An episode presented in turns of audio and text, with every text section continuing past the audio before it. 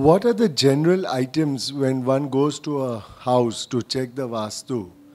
And uh, so, what are the general items or directions which we should check in the house for a peaceful and a comfortable living?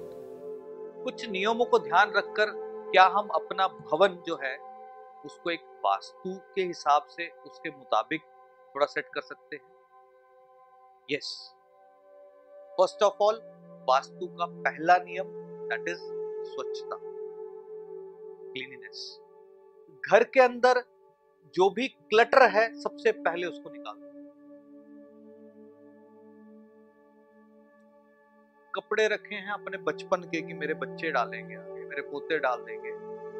क्या हो रहा है? Unnecessarily चीज़ों को बांधा जा रहा है वो सामान जो कल काम आएगा, वो कभी काम आएगा या नहीं आएगा, किसी को नहीं पता। पहली बात तो वो जंक जो है वो क्लियर करते चले।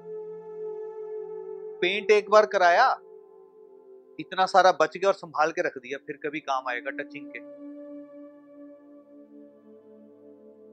वो एक दिन मैं उस पे टॉक शोज़ पे या कहाँ पे सुन रहा था कि फाइनली एक शर्ट का जब तक कोना नहीं बन जाता, जब तक रोटी सिकनी नहीं शुरू होती तब तक उसको छोड़ा नहीं जाता।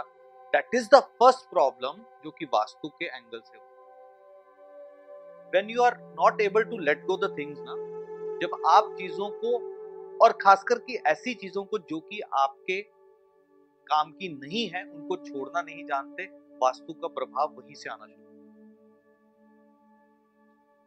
एंड चीज़ें कल काम आएँगी या नहीं काम आएँगी ये ज़रूरी नहीं है। आपने यूनिवर्स को क्या मैसेज दे दिया? कि कल को अगर मेरे को पेंट कराना पड़ेगा तो मेरे पास उतने पैसे नहीं होंगे कि मैं दोबारा खरीद। That is again creating negative energies संभाल के रखना कि कल को मैं यूज़ नहीं कर सकता। नंबर वन कि आप अपने घर को बिल्कुल साफ़ सुथरा रखें। नंबर टू अपने घर के जितने भी शिट पॉट्स हैं, उनके जो ढक्कन है, वो हमेशा बंद रखें। ओपन ना रखें नंबर तीन, अपने वॉशरूम्स में बाय डिफ़ॉल्ट एक ग्लास के बॉल में आप सॉल्ट जो कि रॉक सॉल्ट होता है, आप उसको रखेंगे और 10-15 डेज़ के बाद उसको चेंज करते रहेंगे। और जो पुराने वाला सॉल्ट है, उसको फ्लश ऑफ़ करेंगे। अपने अपने घरों में एक नियम पाल लीजिए। एक नमक वाला पोचा जो है जिसमें आपके घर में आपके जो सेवादार घर की सफ़ाई करते हैं, उस वक्त नमक का उपयोग आप करा देंगे। ये एक जर्नल सी बात।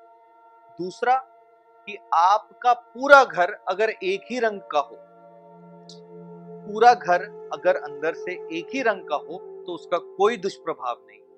चाहे वो पूरा आसमानी नीला रंग हो, चाहे पूरा सी ग्रीन हो, चाहे पूरा पिस्ता कलर हो सारा का सारा। उस वक्त ये नहीं देखना कि अगर पूरा स्काई कलर का घर है तो साउथ ईस्ट में पानी आ गया। उस वक्त उस तत्व को आपने पृथ्वी तत्व कंसीडर करना है। पूरा घर अगर एक ही रंग में तो जनरली ऑफ़ वाइट कलर जो है पूरे घर में आप रखिए and play with the interiors एक और बात का ध्यान रखना है कि घर में कहीं पे भी क्रैक्स जो है, वो ना हो। ये पहली निशानी है आपके घर में जियोपैथिक स्ट्रेस के होने की। उसका आपको ध्यान रखना है। उसके बाद आपके घर में अगर कहीं पे भी दीमक लग रही है, दीमक को लगने नहीं देना। दीमक अगर लग रही है तो घर में 100 परसेंट प्रॉब्लम है। और घर में नेगेटिव एनर्जीज ना रहे, चीज़ें संतुलन में रहे, इसके लिए अपने अपने घरों में एक तुलसी का पौधा ज़रूर तो जब कभी भी तुलसी का पौधा लगेगा तो ऑटोमेटिकली आपके घर में नेगेटिव एनर्जीज जो है वो दूर होनी शुरू होती है।